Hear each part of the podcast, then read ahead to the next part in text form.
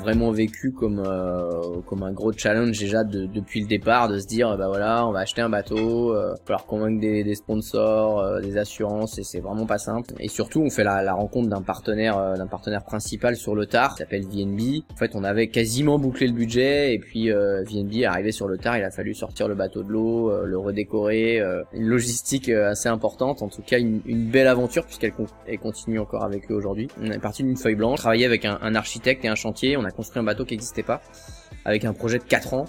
Euh, mais pour ça, il fallait que j'arrête euh, de, travailler. Je fais partie d'une école de course au large hein, euh, qui s'appelle Lorient Grand Large. donc ça veut dire qu'on s'entraîne avec nos concurrents. C'est un inconvénient mais aussi un avantage de les connaître déjà avant de partir sur l'eau euh, contre eux. Ça rend la tâche encore plus difficile parce qu'on connaît leurs points forts et leurs points faibles. Faut imaginer, euh, c'est un peu comme si on rentrait du boulot euh, à terre, quelqu'un nous mettait un seau d'eau sur la tête, du coup on est trempé et puis qu'ensuite le gars il te dit bah tiens tu vas aller faire une sieste d'une demi-heure là par terre sur ton pouf et puis après tu vas retourner au boulot quoi.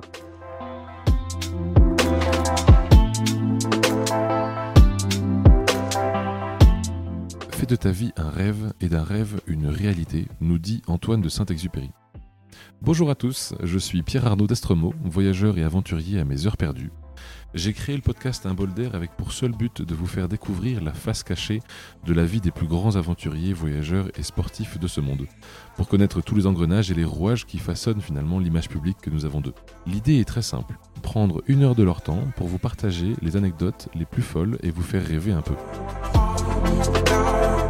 J'en profite pour remercier Mathieu Stéphanie qui anime le podcast Génération Do It Yourself et qui m'a insufflé l'envie de me lancer dans cette belle aventure. Si vous voulez connaître la vie cachée des plus grands entrepreneurs, n'hésitez pas à lui prêter l'oreille. Ces épisodes croustillent d'anecdotes intéressantes. Bonne écoute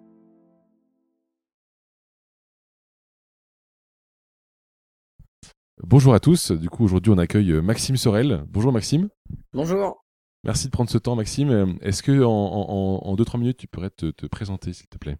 Ouais, donc euh, je m'appelle Maxime Sorel. Moi, base, je suis ingénieur en génie civil euh, et maintenant, je suis aussi euh, coureur au large. Donc, je réalise bah, toutes sortes de, courses à la voile, notamment des transatlantiques, des courses comme la Route du Rhum, Québec-Saint-Malo, Transat Jacques Vabre, Transat Anglaise.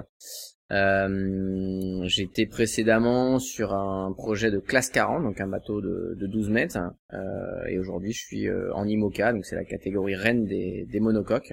C'est aujourd'hui les monocoques les plus rapides du monde, et euh, on est en préparation pour faire le, le tour du monde, le Vendée Globe.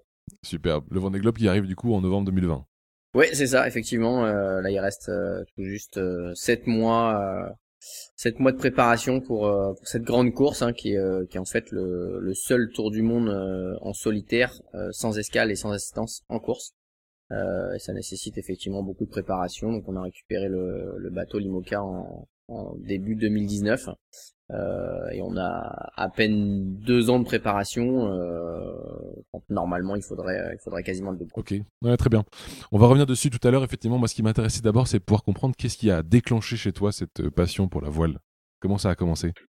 Bah, ça a commencé euh, tout petit en fait. Moi je suis de je suis de Cancale en fait, à côté de Saint-Malo, euh, et on réalise quand on est euh, jeune euh, à l'école sur ce secteur là-bas, on réalise des, des classes de mer. Et, et donc on fait qu'à 4 à 5 jours dans une école de voile où on découvre un peu le ce milieu et on, on essaie de réaliser toutes sortes de, de, de supports, donc optimiste, planche à voile, du kayak. Et, très vite, en fait, j'ai été attiré par euh, par ce sport. Hein. donc ça, c'était à l'âge de 8 ans. Euh, et je me suis inscrit dans une école de voile, hein, l'école de voile de, de Port-Mer à Cancale. Euh, et derrière, à 9 ans, bah, je démarrais la compétition. Ah ouais, dès 9 ans, ouais. Et alors du coup, dès 9 ans, c'est des compétitions locales. Euh, il y a un moment, tu passes peut-être sur un niveau plus régional ou même national? Ouais, ouais, effectivement, c'était même sur sur le donc le, le, département, ensuite euh, la Bretagne et puis un peu de national, ouais. Euh, en fait, ce qui ce qui m'a vraiment plu dans la voile, c'est que c'est quelque chose qui est euh, euh, en fait, on fait pas ce qu'on veut. Euh, on fait pas ce qu'on veut. On a des contraintes. On peut pas aller face au vent. Et euh, bah, c'était déjà la vitesse, la compétition, ça c'est sûr. Mais mais d'avoir des contraintes, c'est une, une, vraie école de la vie. Euh, et c'est vrai que, que c'est quelque chose qui m'a plu d'essayer de se battre euh, euh, pour y arriver et faire en sorte de, de, le faire le plus vite possible et, et être devant. et donc c'est ça d'abord qui m'a attiré dans la voile. Et tu faisais un, format un peu sport-études où tu prenais tes week-ends et tes vacances? Comment ça se passait? Non, alors tout petit, c'était plutôt entraînement le mercredi et puis samedi et sinon quand il y avait des cours c'était le samedi et le dimanche. Ensuite j'ai continué sur différents euh, supports, j'ai arrêté la voile légère. Euh, mes parents naviguaient un petit peu, donc euh, il y avait un bateau familial et on allait sur les îles anglo-normandes. Donc c'est ce qui m'a fait découvrir, on va dire, un peu plus le large que la, voile côtière. Et puis derrière, j'ai enchaîné mes, gammes. je suis rentré en études d'ingénieur. Euh, là, j'ai un petit peu mis entre parenthèses, euh, on va dire la, voile de compétition, euh, de par le fait que bah, il fallait bien travailler à l'école et, et forcément aller ailleurs que, là où j'étais. Mais je suis jamais resté trop loin de la mer. en fait, j'ai fait un IUT à Saint-Nazaire. Ensuite, je suis allé faire mon école à Lorient, alors que j'aurais pu aller à Paris ou ailleurs. Euh, et donc, ce qui m'a permis aussi de continuer à naviguer sur différents formats plutôt étudiants, en compétition toujours, avec euh, bah, des Tours de France à la voile, euh, des choses comme ça. Des formats équipage ou des formats seuls, juste pour bien comprendre? Non, c'est plutôt des formats équipage, ouais, sur différents bateaux. des bateaux de voile habitable, donc des bateaux qui, qui font entre euh, entre 7 euh, mètres et, euh, et 12 mètres on va dire de, de, de voile plutôt habitable avec un équipage qui peut varier entre entre 5 à, une dizaine de personnes.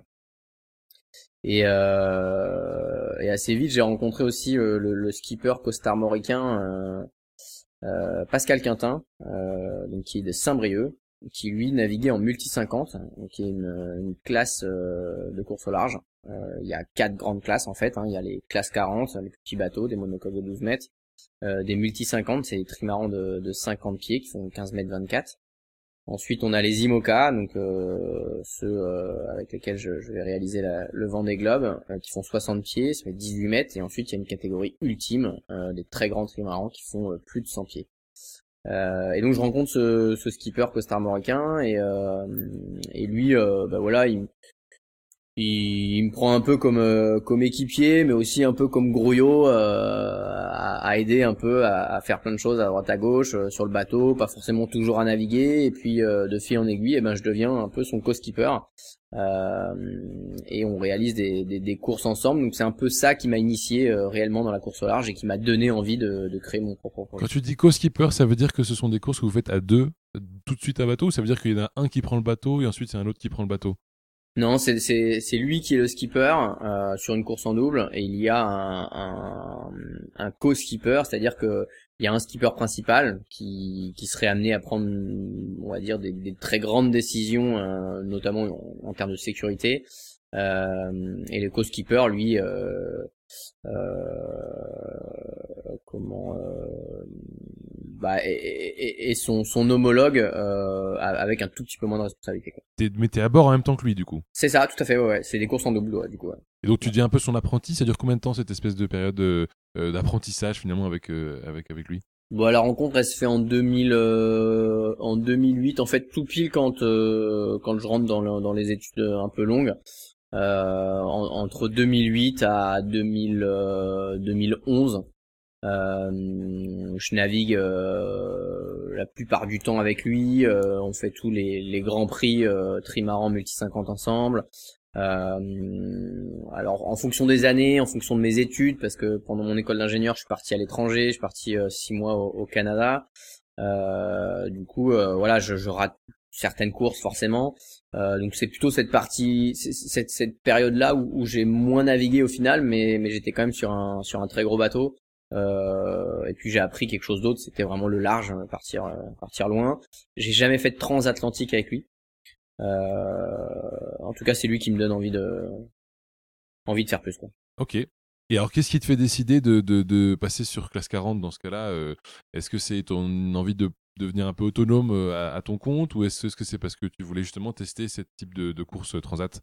En fait, j'avais envie de j'avais envie de me faire une, une transatlantique. Donc moi, je travaille, euh, je finis mes études en 2010. Euh, en 2011, euh, je continue encore à, à, naviguer avec avec Pascal Quintin et puis eh ben très vite 2012 2013 je me pose vraiment sérieusement la question à pourquoi pas faire un projet je suis encore un peu jeune euh, et puis euh, ben voilà, je rentre dans le milieu pro et je questionne mes fournisseurs, euh, des clients et tout le monde trouve le projet assez fun.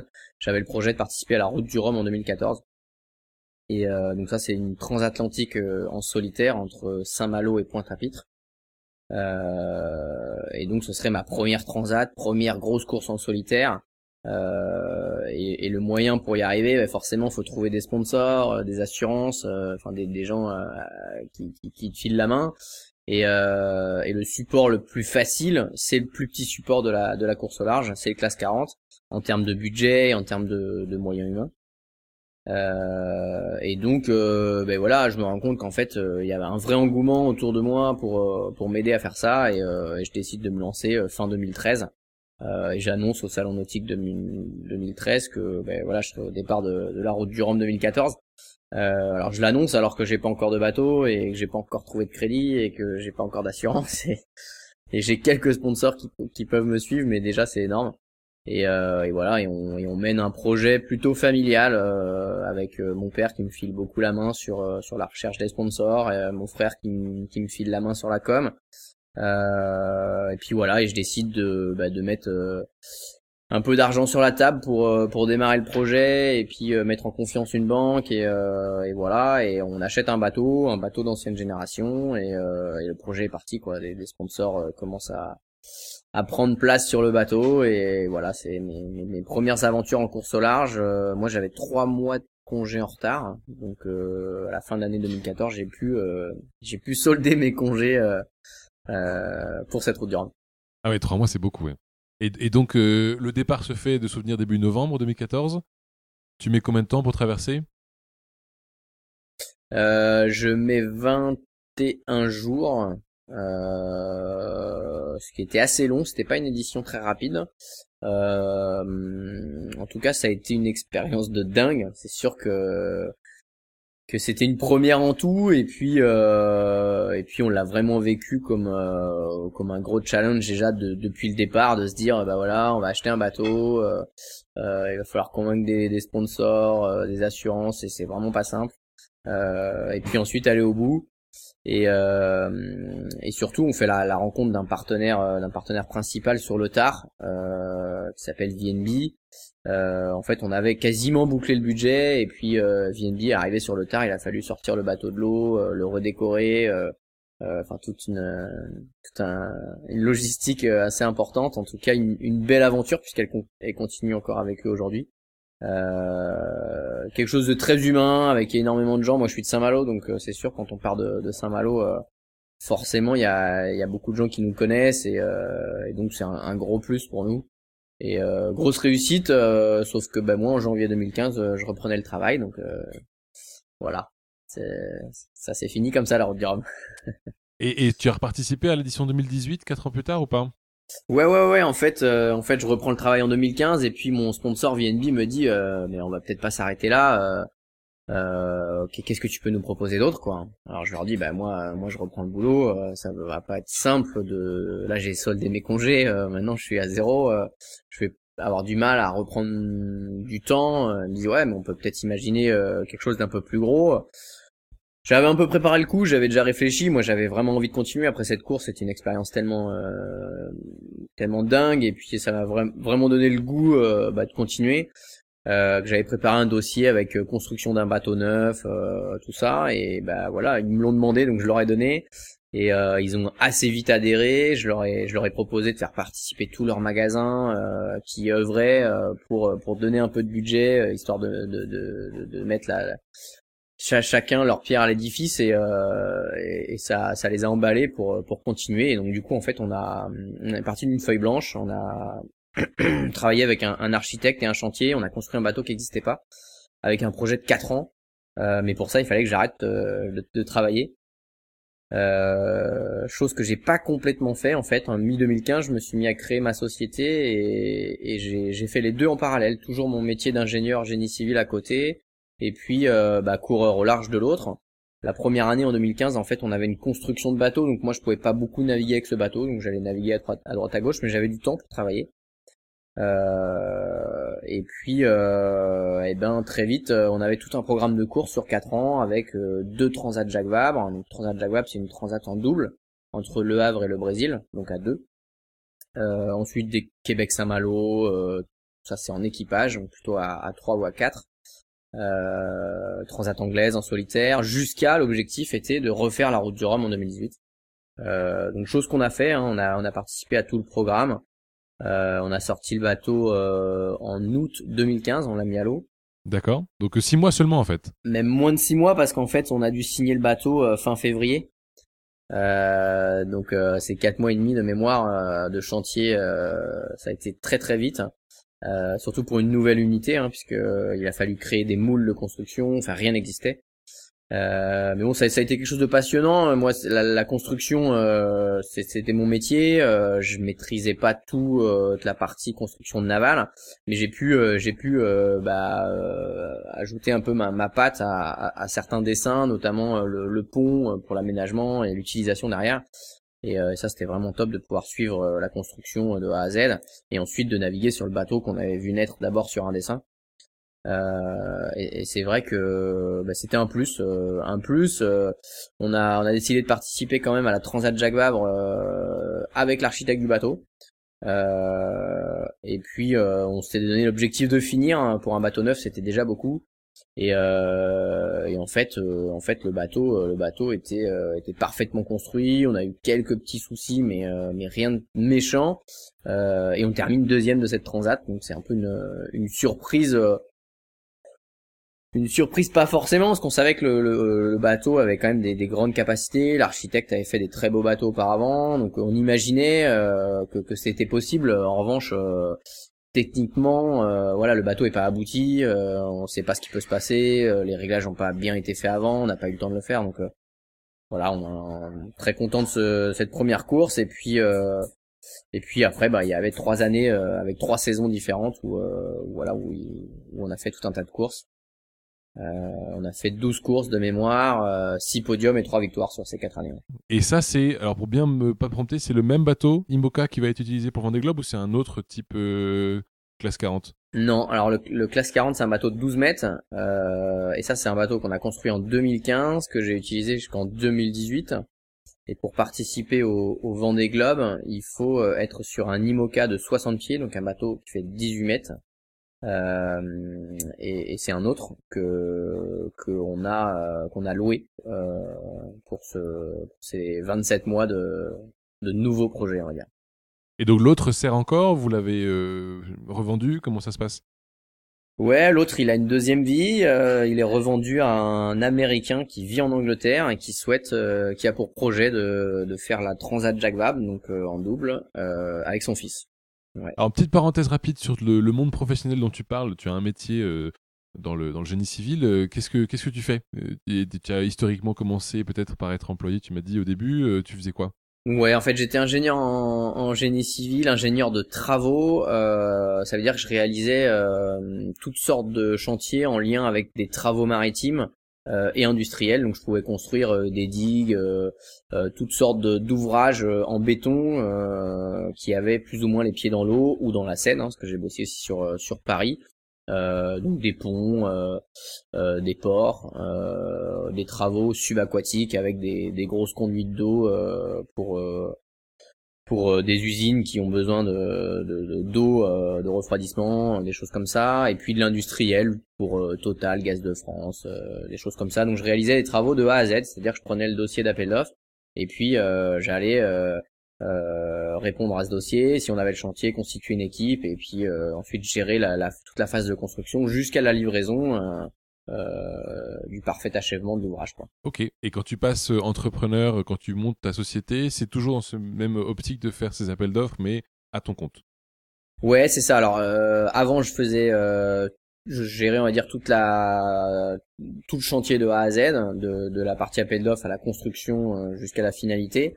Euh, après, je me concentre juste sur le, le début, sur la partie appel d'offres, puisqu'en fait, voilà, je j'avais pas pour projet de, de, de forcément de, de, de, continuer dans cette branche, mais c'était plutôt une transition euh, entre euh, le, le, métier de coureur au large euh, et puis et puis celui d'ingénieur. Est-ce que est-ce que t'as une ta, ta, famille te soutient? J'ai entendu effectivement que historiquement tes parents sont un peu marins quand même. est-ce qu'ils ont ils ont ils ont un peu eu ce, ce tu m'as dit ton, ton père t'avait aidé pour les, les, sponsors notamment sur la première route du Rhum en 2014. Est-ce qu'il y a, a d'autres éléments sur lesquels peut-être je sais pas toute ta famille te soutient, partage Comment ça se passe effectivement dans ton côté perso familial?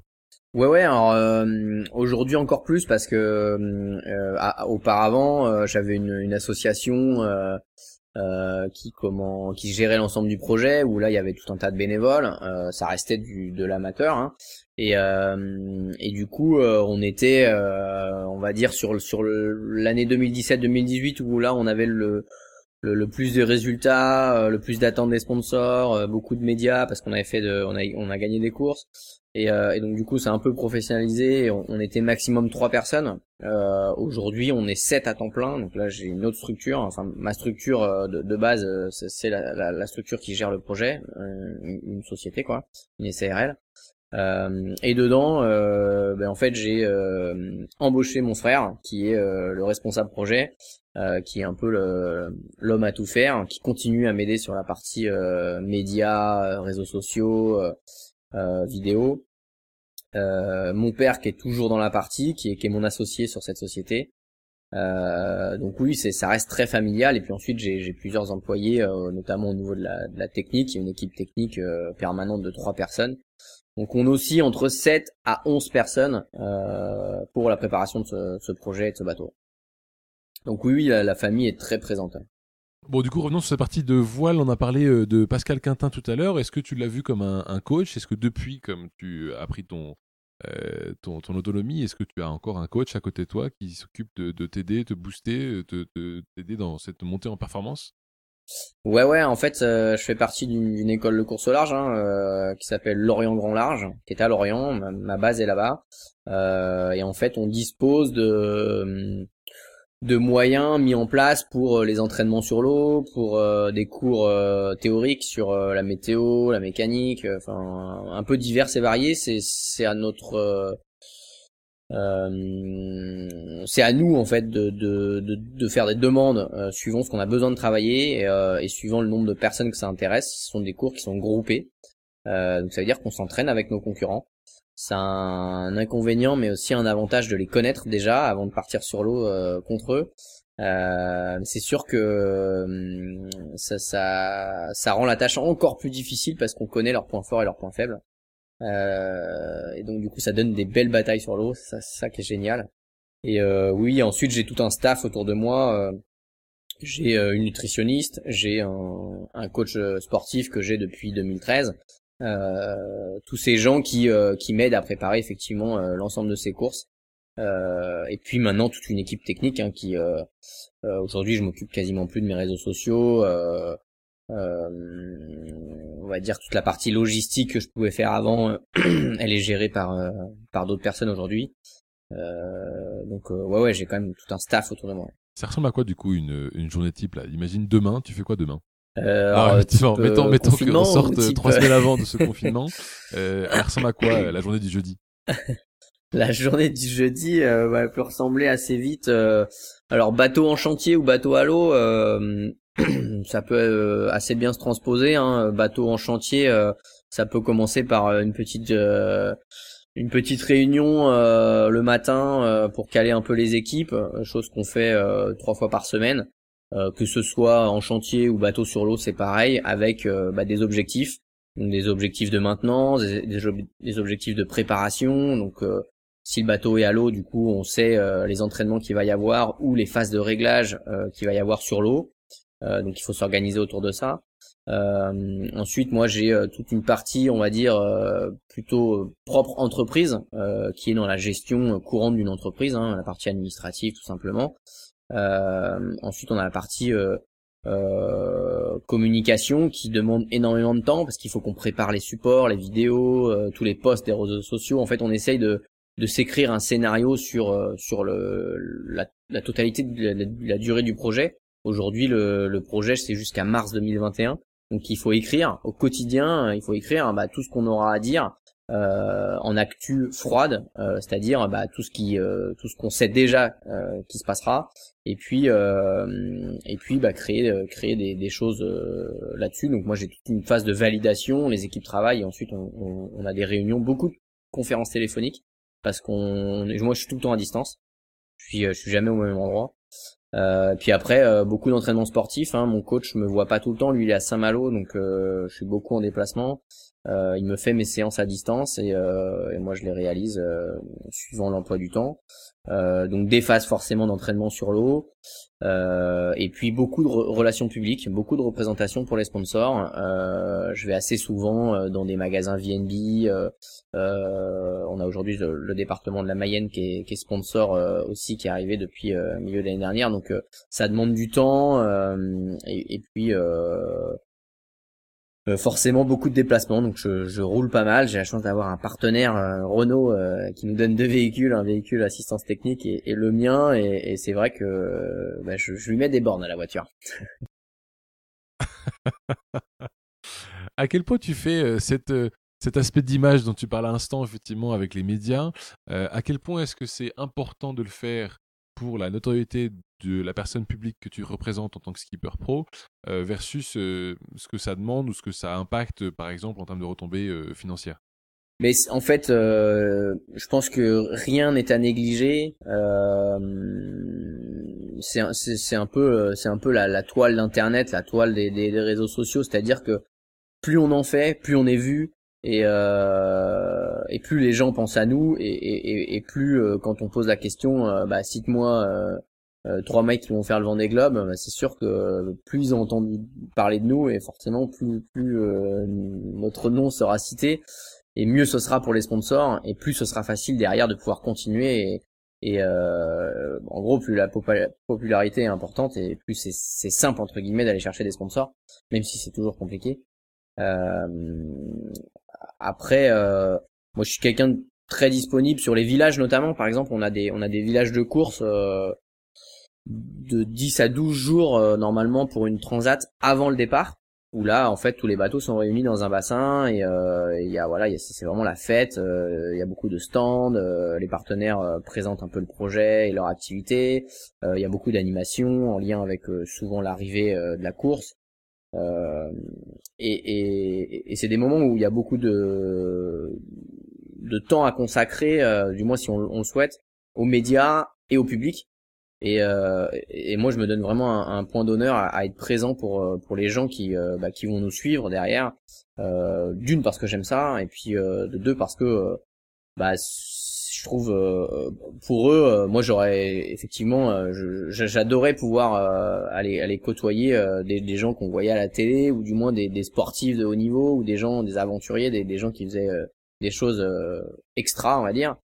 Et, et, et, du coup, j'ai pas toujours eu l'image de de gens disponibles euh, et je trouve ça dommage parce qu'en fait on est on est dans un, un partage et c'est vrai que euh, moi je suis aujourd'hui paranational d'une association Vinclamuco et plus on est présent et plus on fait parler de ces, de ces gens-là qu'on soutient et plus ça leur donne de la visibilité donc euh, donc je pense que ouais on a on a aussi notre notre part de, de travail là-dessus et moi je me je m'en donne à quand je vois. Excellent et c'est vrai que c'est sympa de pouvoir rencontrer les, les, skippers. J'avais euh, Là, j'étais euh, en, novembre 2018 euh, à Saint-Malo pour le départ de la route du Rhum, et c'est vrai que c'est sympa de pouvoir euh, à la fois rencontrer, voir, serrer des mains de, personnes qu'on a tendance à voir initialement plutôt en, en, en image publique sur des magazines, etc. Euh, on parlait tout à l'heure de, médias, de retomber sur les sponsors. Aujourd'hui, comment ça se passe euh, euh, tu vois, financièrement pour, pour, un projet? Est-ce que c'est le sponsor qui s'occupe de, mettre, on va dire, les montants nécessaires pour faire vivre l'entreprise? Ou est-ce qu'il y a également peut-être des prix de, de, succès, de, podium dont tu as parlé, de courses qui font également une retombée à ce niveau-là? Alors oui, en fait, moi par exemple, mon entreprise, elle, fonctionne de la manière suivante. mes clients, c'est mes sponsors. Euh, donc mon chiffre d'affaires d'entreprise, euh, je le fais grâce à, à, aux sponsors. On, leur vend euh, de la disponibilité, de la visibilité, et, et c'est ça qu'ils achètent en fait. Et voilà, ça fait vivre l'entreprise là-dessus. Donc du coup, on a un budget de fonctionnement qui est dans la catégorie actuelle en IMOCA qui est pas vraiment limitée. Alors elle est limitée sur aucune des catégories, mais mais la construction du bateau euh, fait que en fait euh, euh, la jauge de construction du bateau fait qu'on peut être assez limité par le, le, le, budget du moins de construction de ce bateau. Et donc on n'a pas des en classe 40 typiquement on n'a pas des budgets qui sont complètement hallucinants parce que bah, les bateaux sont très limités. En IMOCA c'est c'est pas le cas euh, donc c'est vrai qu'on n'a pas tous le même budget entre des, des, des bateaux neufs, euh, des bateaux gagnants et, et nous euh, c'est sûr qu'on peut avoir parfois 4 à 5 fois moins de budget que, que ces gens-là. Et, et, du coup voilà ça, ça fonctionne de, de la manière suivante. ce qui nous rend accessible dans le métier de la course au large c'est peut-être parce qu'on gagne pas beaucoup d'argent. Euh, faut savoir que les on va dire que les, les, les, les skippers en course au large qui euh, qui gagnent bien sont, sont, sont payés comme des, des très bons cadres supérieurs, euh, donc entre 5 à, euh, à 7000 euros peut-être mensuels. Euh, et ça, je parle pour les meilleurs et pour ceux qui sont dans des très gros teams. Euh, moi aujourd'hui, c'est pas du tout le cas. Aujourd'hui, je gagne, je gagne cinq fois moins bien ma vie qu'en tant qu'ingénieur. En revanche, c'est au moins mille fois plus riche, humainement. En plus, c'est un projet que, que tu mènes euh, à la baguette tout seul, donc c'est vrai qu'avec avec, l'équipe, bien sûr, mais dans le sens euh, de ton propre, euh, propre initiative. Ouais, c'est sûr. Et quand c'est ça, effectivement, ça te tient, ça tient à cœur. Est-ce que tu as eu des, des, frustrations sur cette carrière depuis, voilà, depuis tes 9 ans quand tu as commencé à faire la voile Des moments où tu t'es dit, mince, pas je regrette ou mais euh, des éléments sur te dis tiens j'aurais peut-être fait différemment ou j'aurais bien aimé faire ça. Non franchement euh, je, je... oui on peut toujours euh, regarder dans le rétroviseur mais c'est pas trop ma philosophie de se dire bah oui j'aurais peut-être pu faire mes armes en mini en Figaro dans d'autres classes mais peut-être au détriment de mon de ma partie pro dans un premier temps. Moi j'ai vraiment voulu voilà travailler avant connaître le monde de l'entreprise et je pense que c'est une force aujourd'hui dans la gestion de, dans la gestion du projet. Euh, clairement, il y a aujourd'hui il y a beaucoup de marins qui, qui, qui peuvent euh, avoir le diplôme d'ingénieur mais qui n'ont jamais travaillé. Euh, et c'est sûr que dans la gestion du projet, forcément, euh, on n'aborde pas les choses de la même manière. Euh, je pense que c'est important d'avoir connu ça. on est quand même un milieu qui est particulier. ça ressemble à pas grand chose d'autre en, en, termes de secteur d'activité. donc je suis content d'avoir vu autre chose déjà. Euh, je sais que euh, à, tout moment je peux revenir en arrière et, et, et refaire mon, mon job. Hein, euh, donc ça c'est aussi un côté plutôt serein là-dessus. voilà, c'est rassurant. après, on a écrit une super belle histoire pendant 4 ans en, classe 40 avec VNB. Euh, il y a eu des hauts et des bas. Hein, euh, comme je disais tout à l'heure, en, 2015, on met un bateau euh, neuf à l'eau, on fait deuxième de la Transat Jacques Et les courses de l'année d'après, ben c'est tout l'inverse. je prends le départ de la Transat anglaise, qui est une course entre Plymouth et New York. Je suis en tête de la Transat et je me fais percuter par un cargo. Donc là, la course s'arrête, euh, impossible de réparer, euh, obligé de rentrer. Euh, et puis ensuite, on met tout en œuvre pour rallier quand même de l'autre côté de l'Atlantique parce qu'on avait une autre course en équipage qui s'appelait Québec-Saint-Malo. Il y a plein de péripéties qui nous arrivent dans le transport du bateau direction Québec, mais bref, on arrive quand même à prendre le départ. et au bout de 48 heures de course, le moteur s'arrête, impossible de le redémarrer. Donc le moteur, c'est notre groupe électrogène, hein, c'est ce qui permet euh, majoritairement d'avoir de, l'énergie à bord. Euh, on s'arrête à Saint-Pierre-et-Miquelon, impossible de trouver la panne, et on décide de traverser quand même l'Atlantique sans énergie, donc sans lumière, sans ordinateur, sans rien du tout. Euh, on finit, je crois, à la septième place, mais mais c'est c'est pas ce qu'on attendait. On, visait un podium. donc voilà, une, une, année très compliquée, dure pour les sponsors parce qu'ils s'attendaient à mieux. Et puis euh, voilà, donc forcément de la frustration là-dessus, mais en même temps c'est c'est une belle histoire puisqu'en 2017 on remporte la, la Transat Jacques Vabre, on fait deux en 2015 euh, et on la on la gagne en 2017 et, euh, voilà et donc c'est un c'est une histoire euh, qui qui aujourd'hui euh, quand on la regarde euh, ouais ouais elle est chouette. C'est sûr que on, s'arrête à juste 2016 avec deux transats pas forcément réussis. Bah on se dit non non c'est pas cool on n'a pas fait une bonne année mais aujourd'hui non aujourd'hui je regrette rien en tout cas. Est-ce que tu as des gens que tu admires particulièrement toi à titre personnel Maxime? Des idoles des personnes pas forcément des voleux d'ailleurs. Ouais, ouais, ouais. Euh, des gens à citer, euh, pas simple, mais en tout cas, euh, la montagne me passionne. M'a toujours passionné. Mon frère, qui est responsable projet, habite à Annecy. donc, il est très proche de la montagne. Et, c'est vrai que depuis peu, je participe à un, trophée qui s'appelle le Trophée Mer et Montagne, qui est une rencontre entre montagnards et, marins donc professionnel. Et, euh, et c'est vrai qu'il y a un vrai partage entre tous ces gens. Euh, c'est ma troisième édition. Et on se rend compte qu'on a des, des milieux euh, assez similaires en fait. Euh, des milieux hostiles euh, des milieux où bah, il faut être humble avec les éléments. Et et, et c'est vrai que nous on se rend plus trop compte de ce qu'on fait. Enfin on se rend plus compte du moins que c'est que c'est dingue euh, en revanche, euh, quand on regarde ce que eux font, euh, on trouve ça complètement dingue et, eux, inversement, aussi ils trouvent que ce qu'on fait c'est dingue. Et c'est vrai que ce, partage est, top. Et moi j'admire, j'admire les gens de la, montagne en toujours quoi. Mais. Dernière question avant de passer sur ce, ce fameux Vendée Globe. Est-ce que tu considères aujourd'hui que ce fameux dépassement de soi, donc dépassement de toi depuis ces quelques années, ça devient un peu une drogue, on est un peu addict? C'est une drogue, euh, c'est une drogue sur le moment euh, dans l'effort. Euh, c'est une drogue en préparation parce que moi j'aime j'aime souffrir sur sur mes, ma préparation. c'est un peu ma, ma, préparation psychologique. Elle est elle est d'abord sportive avant tout. j'aime être très bien préparé sportivement pour être en forme sur le bateau. et puis j'aime le train de vie que ça, que ça, que ça me donne.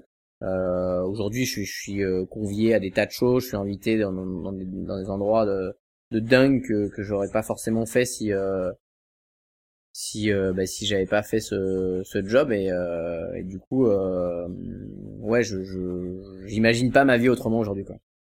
On t'imagine pas reprendre sa fameuse vie d'ingénieur civil dont tu parlais tout à l'heure, même si tu en as cette cette comment dire, se rassurer de que tu puisses le faire, t'as pas envie de le faire. Ok, alors du coup, prochain défi pour toi, c'est Vendée Globe, donc en novembre 2020. Euh, j'ai l'impression que c'est un peu le Graal pour tous les marins de, participer à cette, euh, à cette course. Qu'est-ce qui fait que, qu'est-ce qui fait que tu te dis, parce qu'il y a, je pense qu'il y a, deux choses. Il y a te dire, j'ai la capacité de le faire, donc je, suis, je suis prêt à le faire, et il y a l'idée de dire, bon, j'ai, j'ai, bon, je pose mes, mes sur la table, quoi. Donc il y a un peu ça aussi quand même. Ouais, ouais, ouais, complètement. Alors, le Graal, en fait, ça l'est pour les, les marins qui rêvent aussi d'aventures euh, complètement fous. Mais il y a quand même un bon nombre de marins qui se voient pas partir euh, trois mois euh, en solo autour du monde. Alors, ça veut pas pour autant dire que ils trouvent pas ça dingue, mais mais c'est juste que c'est pas possible pour eux, quoi. Hein. Ils imaginent pas ça comme ça. moi, ça m'attire parce que euh, mais c'est quand même un, tour du monde, euh, un tour du monde en solitaire euh, à la voile par la, la, force des éléments, sans escale et sans assistance. le sans escale et sans assistance, il change vraiment beaucoup la donne en termes de préparation. et ça, je me rends compte que cette année, en fait, je me rends compte que cette année, parce que toutes les courses auxquelles on participe euh, normalement, on a le droit à une assistance et, euh, on a le droit de s'arrêter. C'est-à-dire qu'on pourrait, euh, sur une route du Rhum qui fait Saint-Malo, les Antilles, on peut s'arrêter au Portugal, avoir une équipe qui est descendue en, en, camion avec du matériel de réparation, on répare et on repart. ça peut nécessiter des pénalités si on s'arrête trop souvent, euh, en revanche, euh, ça reste que des pénalités, on n'est pas disqualifié. Sur le Tour du Monde, on a le droit à rien. C'est-à-dire que euh, il faut tout imaginer en scénario possible et en termes de préparation, c'est juste hallucinant. Et, et ouais, c'est sûr que les mers du Sud, ça m'intrigue. Des, des, vagues dantesques, du vent complètement inimaginable pour ce qu'on peut vivre dans l'Atlantique. Euh, ça me fait peur, mais ça, ça m'intrigue, donc ça me donne envie d'aller voir. Euh... Comment tu te prépares du coup à ce type de course en termes de, sortie de navigation? C'est à Lorient. Est-ce que, est que tu vas descendre dans le sud pour aller euh, essayer les, les, mers, je sais pas, de l'océan Indien, ou est-ce que tu te dis, euh, je j'attends qu'il y a grosse baston, 60 nœuds et là j'y vais? Non, en fait, euh, en fait, on, on peut pas vraiment se préparer. On peut, on a, on a normalement des courses de préparation avant ça. donc je parlais tout à l'heure de, plutôt plutôt trois ans et demi, on va dire, euh, trois grosses années, trois grosses saisons de préparation avant un Vendée Globe, ça c'est le top. Euh, là, j'ai euh, j'ai plutôt deux saisons seulement, et dans ces deux saisons, on a différentes transats. Donc il y avait la transat Jacques Vabre, là on avait normalement la, la, transat anglaise entre Brest et Charleston, et après un retour New York Vendée, donc ça en solitaire.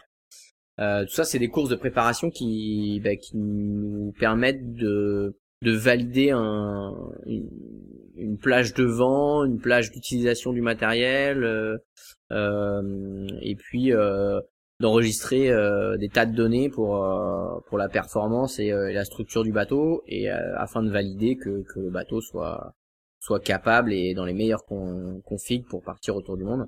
Donc ça, c'est vraiment des, des vraies courses de préparation. Et non, on ne va pas aller dans les mers du Sud euh, pour s'entraîner parce que d'une, c'est trop loin euh, et que euh, et qu'en fait euh, on, on, va pas on, on, fait pas un tour du monde d'entraînement avant d'en faire un autre en fait. Euh, mais mais c'est ça qui est intriguant c'est que les mers du sud on n'y va jamais en fait. On n'y va jamais parce que y a rien. Il y a rien il y a pas de port déjà pour quasiment pour y aller ou c'est compliqué. Et puis bah on n'est pas de là-bas et il y a très peu de trafic maritime et enfin tout ça ça fait que que euh, que voilà on a peu de connaissances du secteur là-bas et et moi ça me donne envie d'aller voir. Je comprends très bien. Qu'est-ce qui toutes les courses que tu viens de mentionner, tu les fais avec l'IMOCA euh, Ouais, c'est ça. Ouais, depuis, euh, on a mis l'IMOCA à l'eau après un gros chantier pour mise aux, couleurs et puis euh, et puis euh, refit complet du bateau. On l'a mis à l'eau en mars 2019 et depuis mars 2019, on navigue avec l'IMOCA euh, et toutes les courses seront faites avec l'IMOCA. Et dans, dans l'idée de pouvoir, euh, alors je reprends mon exemple de tester un peu les mers du Sud sans aller faire un tour du monde complet, euh, il n'y a pas du tout de disposition pour, par exemple, aller, euh, je sais pas, peut-être deux semaines, essayer un bateau équivalent ou de taille équivalente en Afrique du Sud ou en Australie, pour, voilà, pour avoir un peu cette, cette idée. Non, non, non, non, non, effectivement. Alors déjà, il faut savoir que c'est des, les bateaux, c'est tous des prototypes. là aujourd'hui, encore en service réellement dans, dans le monde, euh, il y, a, y, a, y, a, moins de 40 bateaux. Hein. Donc euh, la plupart sont euh, en France, entre la France, l'Angleterre. Il y en a peut-être un ou deux aux États-Unis, mais, mais, même pas sûr. donc déjà en, en Afrique, il y, en a pas.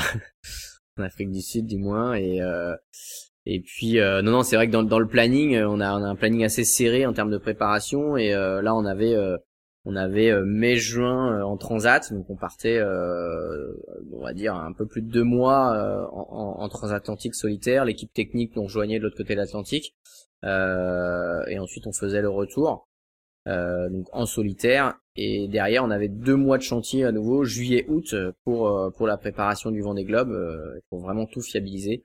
Euh, faut, faut, imaginer que c'est, c'est là on est on est un peu comme dans une écurie de Formule 1, même clairement. Hein. Euh, avec beaucoup moins de gens et beaucoup moins de moyens, mais en tout cas c'est la même chose. Euh, chaque pièce du bateau est prototype. Euh, on l'a fait dessiner par par des ingénieurs.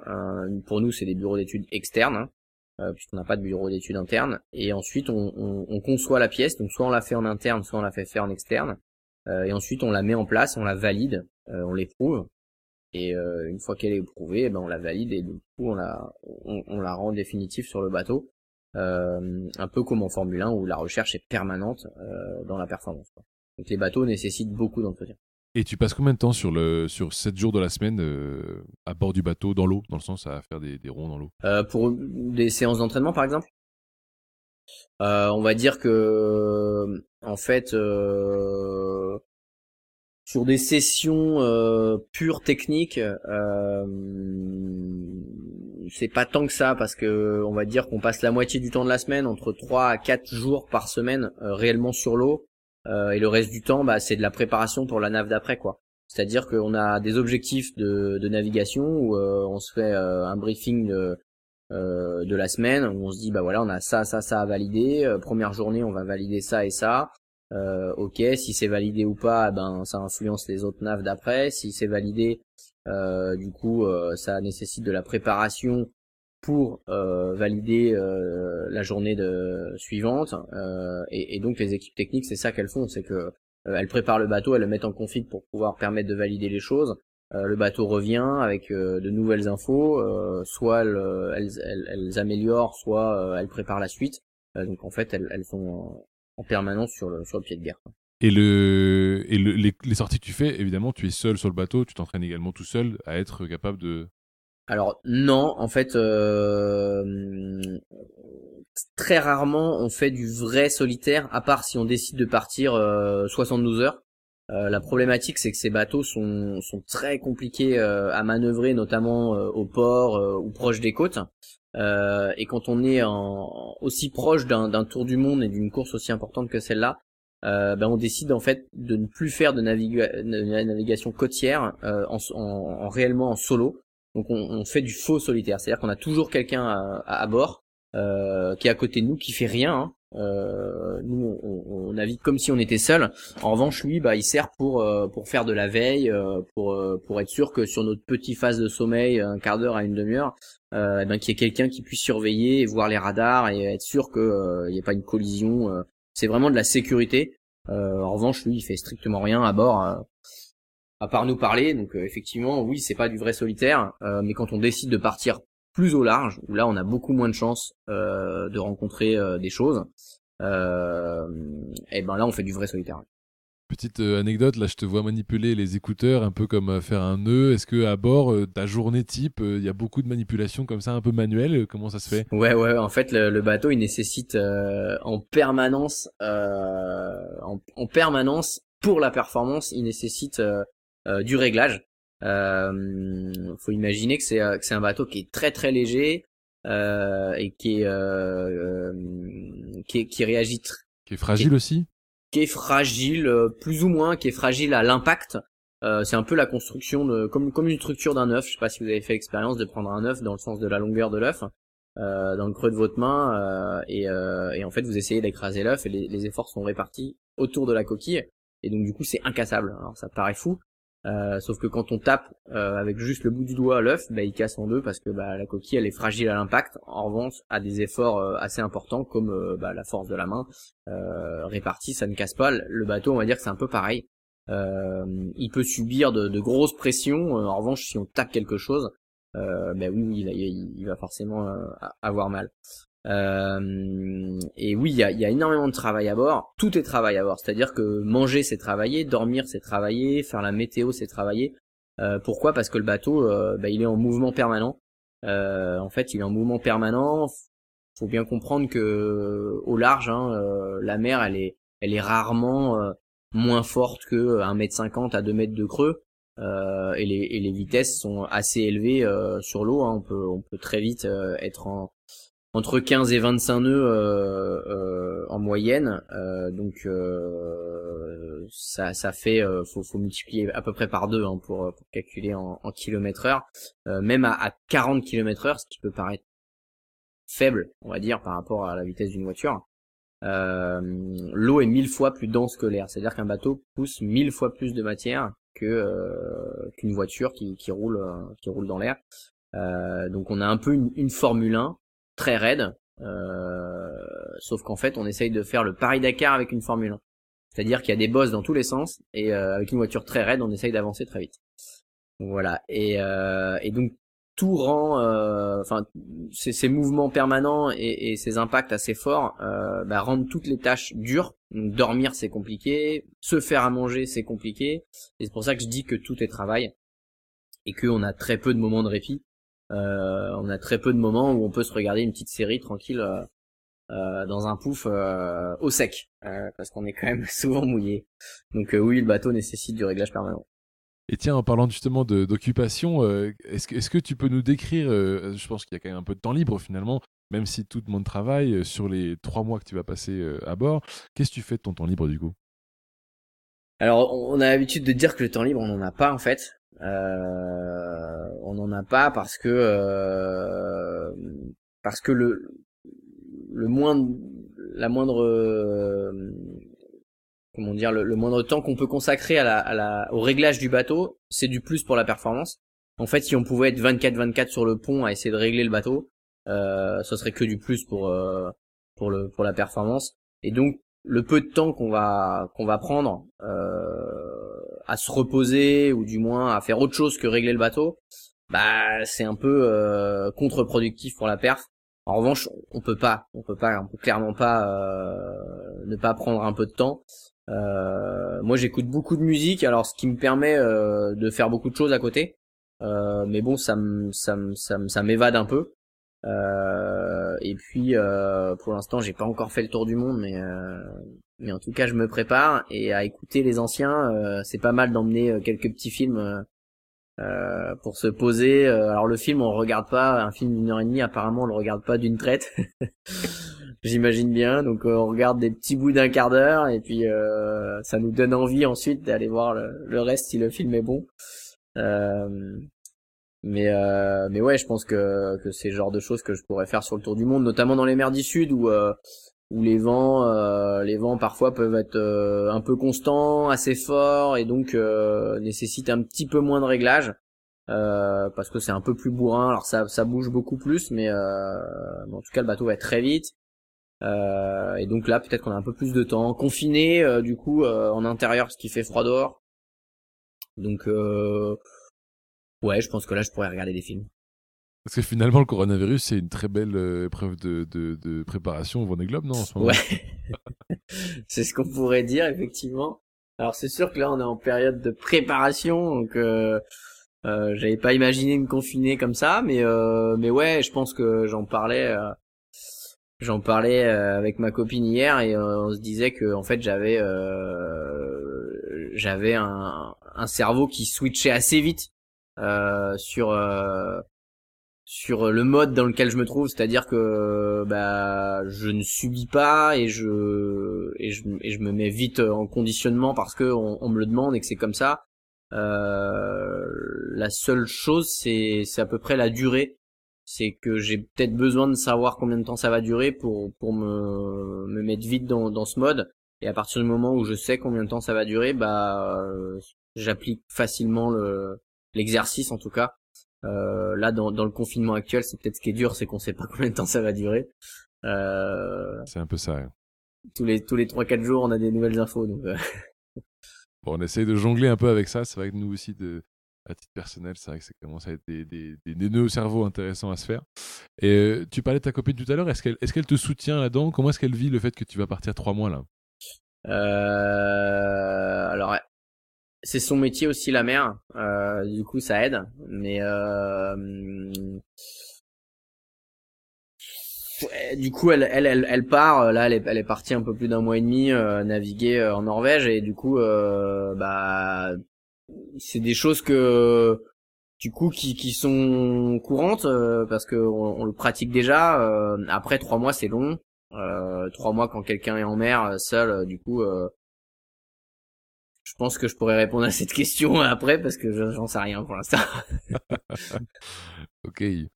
Euh, pour parler un peu de performance, euh, de souvenir au dernier Vendée Globe 2016, Arma il a terminé en 74 jours. Ouais.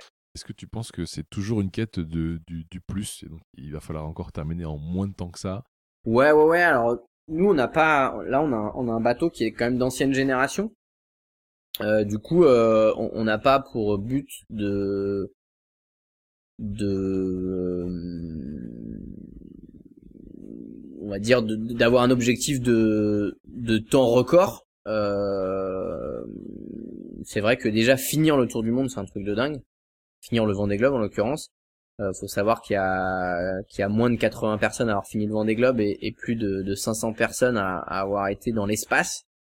Donc c'est plus simple d'être astronaute que skipper euh, du Vendée Globe euh, et ça donne ça donne euh, bah, ça donne un peu l'échelle du truc quoi. Et, et c'est vrai que nous on est on n'est pas un bateau de dernière génération on n'a pas de foil et euh, et du coup euh, bah, on imagine plutôt en préparation autour des entre, entre 80 et 90 jours plutôt euh, que essayer de d'être en dessous les 80 jours. En revanche, suivant l'édition qu'il y aura et suivant les conditions, peut-être que c'est, en tout cas c'est jouable avec nos bateaux, c'est sûr. mais on n'est pas dans cet objectif forcément de de, de, recherche d'être d'être en tête à, tout prix parce que de toute façon nos enfin mon bateau en tout cas est pas capable clairement euh, et moi, c'est ma première expérience, donc euh, en termes de, de, préparation, on emmène peut-être plus de matériel, un, peu plus du moins que, que certains qui ont juste l'objectif de gagner. Euh, ceux qui ne peuvent plus gagner parfois abandonnent. Euh, en tout cas, nous, on fera tout pour pour, pour finir. Ok, bah super, super. Alors c'est vrai que c'est une course qui se fait tout seul. tu commences à t'habituer un petit peu à ce, à ce rythme-là. Est-ce qu'il y a d'autres défis peut-être que tu t'es fixé, secrets qu'on ne connaît pas ou que on pourrait euh, voilà, découvrir aujourd'hui euh, que tu as fait soit seul, soit en groupe, mais qui n'ont pas été euh, part de cette image publique que tu donnes en tant que skipper pro? Que j'aurais réalisé déjà? Oui. Non, pas pas notable. Non, non, non. Après, je comme je disais, j'aime la montagne, donc ouais, je, me donne quelques défis en, montagne peut-être peut-être plus après encore, peut-être euh, envie envie de envie de grimper, euh, envie de grimper des hauteurs. Euh, euh pourquoi pas, ouais, mais aujourd'hui c'est pas fait en tout cas. Ok, des hauteurs, bon, on, n'étendra pas forcément le sujet, mais des hauteurs de, type des grands pics. ouais, voilà, c'est ça, ouais, ouais, ouais, des des belles expéditions, quoi, disons. Et alors, du coup, dans tes, dans tes rêves les plus fous, euh, effectivement, à part cette partie montagne, euh, t'as as, d'autres idées, euh, des éléments que tu aimerais faire? Je sais pas si des globes déjà, c'est le, si c'est le graal de, de la course, c'est quoi l'étape suivante, tu vois? Je pense que j'aimerais bien faire un tour du monde, un tour du monde sur un, un multicoque, un ultime en équipage par exemple. Ça, ça me plairait vraiment. parce que c'est beaucoup moins long, on va dire que c'est deux fois moins long qu'un Vendée Globe, et puis c'est une expérience de dingue. Euh, envie de connaître aussi le, le rythme euh, équipage euh, sur du long terme. et puis apprendre de nouvelles choses. Sur l'eau, en fait, on apprend tout le temps. moi, j'ai beaucoup navigué sur plein de bateaux. en 2017, j'ai fait, je crois, 272 jours sur l'eau. Ah oui, ça fait. et pas que sur, pas que sur mon classe 40 sur plein d'autres bateaux, euh, des tout petits pour faire le, Tour de France à la voile euh, avec des petits trimarans, des enfin, vraiment plein de sortes de bateaux, euh, un peu partout sur plein de mers. et, et je me rends compte que plus on navigue, plus on apprend. Et plus on est performant du coup sur son support sur lequel on, on, navigue à, la base. donc j'ai vraiment envie de ouais de d'apprendre d'apprendre sur d'autres supports et puis j'aurais aussi envie de d'avoir les moyens aussi après ce tour du monde. Si j'ai encore envie de naviguer, je ne sais pas, on verra. euh, de pourquoi pas avoir un, projet beaucoup plus performance euh, en IMOCA avec une plus grosse équipe, plus de moyens, euh, avec un objectif euh, d'un autre Vendée Globe derrière, avec un bateau à foil, un bateau, voilà, tu, parlais de foil justement à l'instant, euh, j'allais revenir sur cette question-là. Qu'est-ce que ça, pour ceux qui connaissent pas forcément la voile, qu'est-ce que ça apporte le foil euh, Qu'est-ce que ça donne du coup au bateau? En fait, euh, les foils, c'est, on, peut voir sur des bateaux, c'est des, petites virgules qui sont sur le, vraiment le, côté du bateau et qui permettent de, de porter le bateau un peu plus haut sur l'eau. Ce qui veut dire le porter plus haut, c'est qu'il y ait moins de frottement à l'eau. Tout à l'heure, je disais que l'eau était mille fois plus dense que l'air, donc euh, on pousse beaucoup euh, de matière quand on quand on pousse de l'eau. Du fait que le bateau soit plus haut, il est moins enfoncé dans l'eau, donc il pousse moins d'eau, donc moins de matière à poussier, donc plus de vitesse, euh, plus de vitesse, donc forcément des, des performances améliorées par rapport à tous les bateaux qui n'en ont pas. Quoi. Et tu penses que là, par exemple, sur les 74 jours, euh, qu'est-ce qu'on peut gagner comme, comme temps, typiquement, avec un foil? Ouais, on, peut gagner beaucoup parce que, en fait, 74 jours, ça a été fait avec les premiers bateaux à foil, euh, qui étaient pensés pas 100% foil, c'est-à-dire que sans foil, euh, bah, en fait, le bateau fonctionnait quand même. Aujourd'hui, c'est plus vraiment le cas. Et donc, je pense qu'on peut, on peut presque descendre en dessous les 70 jours. Ok, d'accord. ça fait, ça fait, ça fait un sacré pourcentage en moins. Est-ce que, euh, Maxime, est-ce que tu comptes t'arrêter un jour de faire de la voile?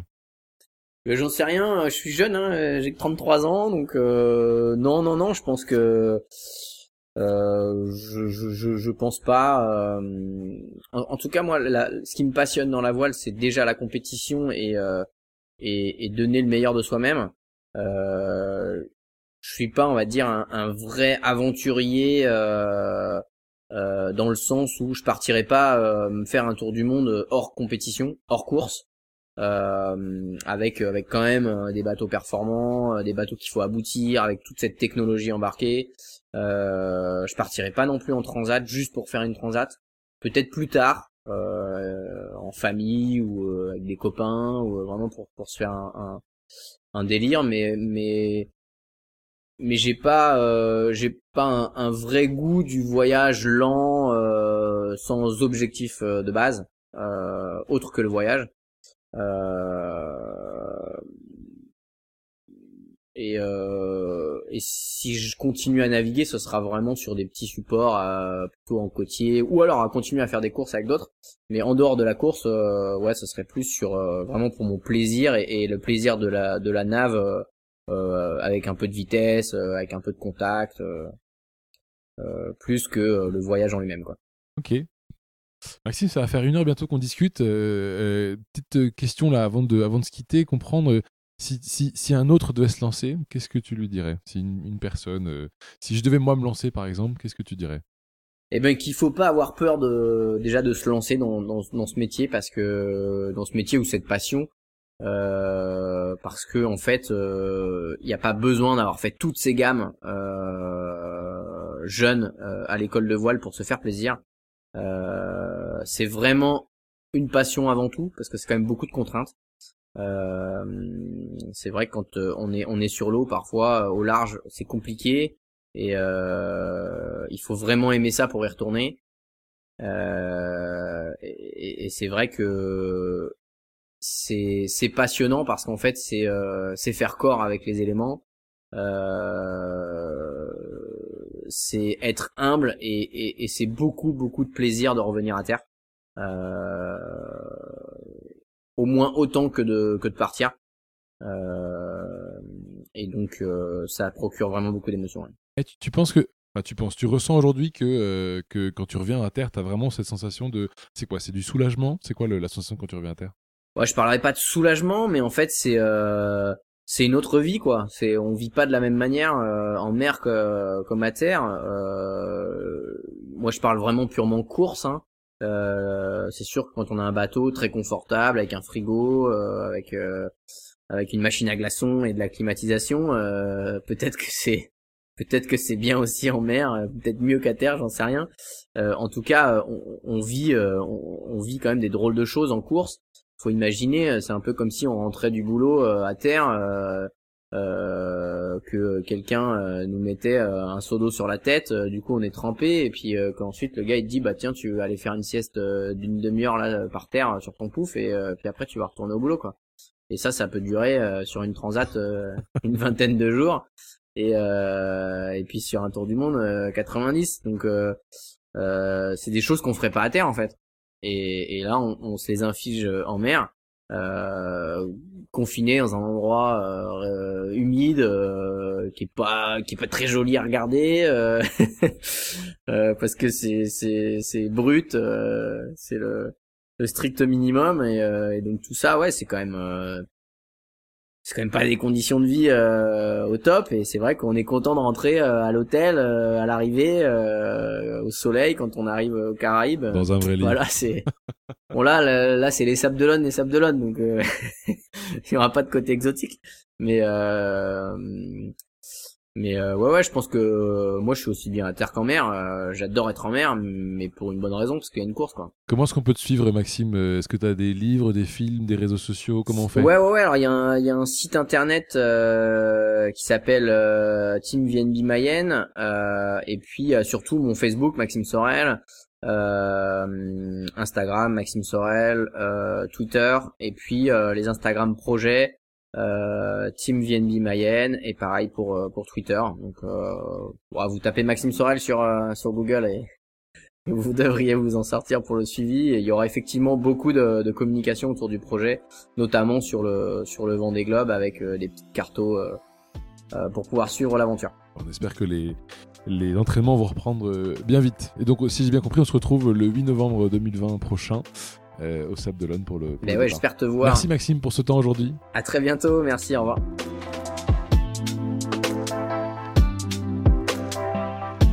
Si vous avez aimé ce podcast, n'hésitez pas à le partager à au moins deux personnes pour le faire connaître encore plus. Et pour ne rien rater des prochains épisodes, abonnez-vous à la page Facebook et à la chaîne. À bientôt.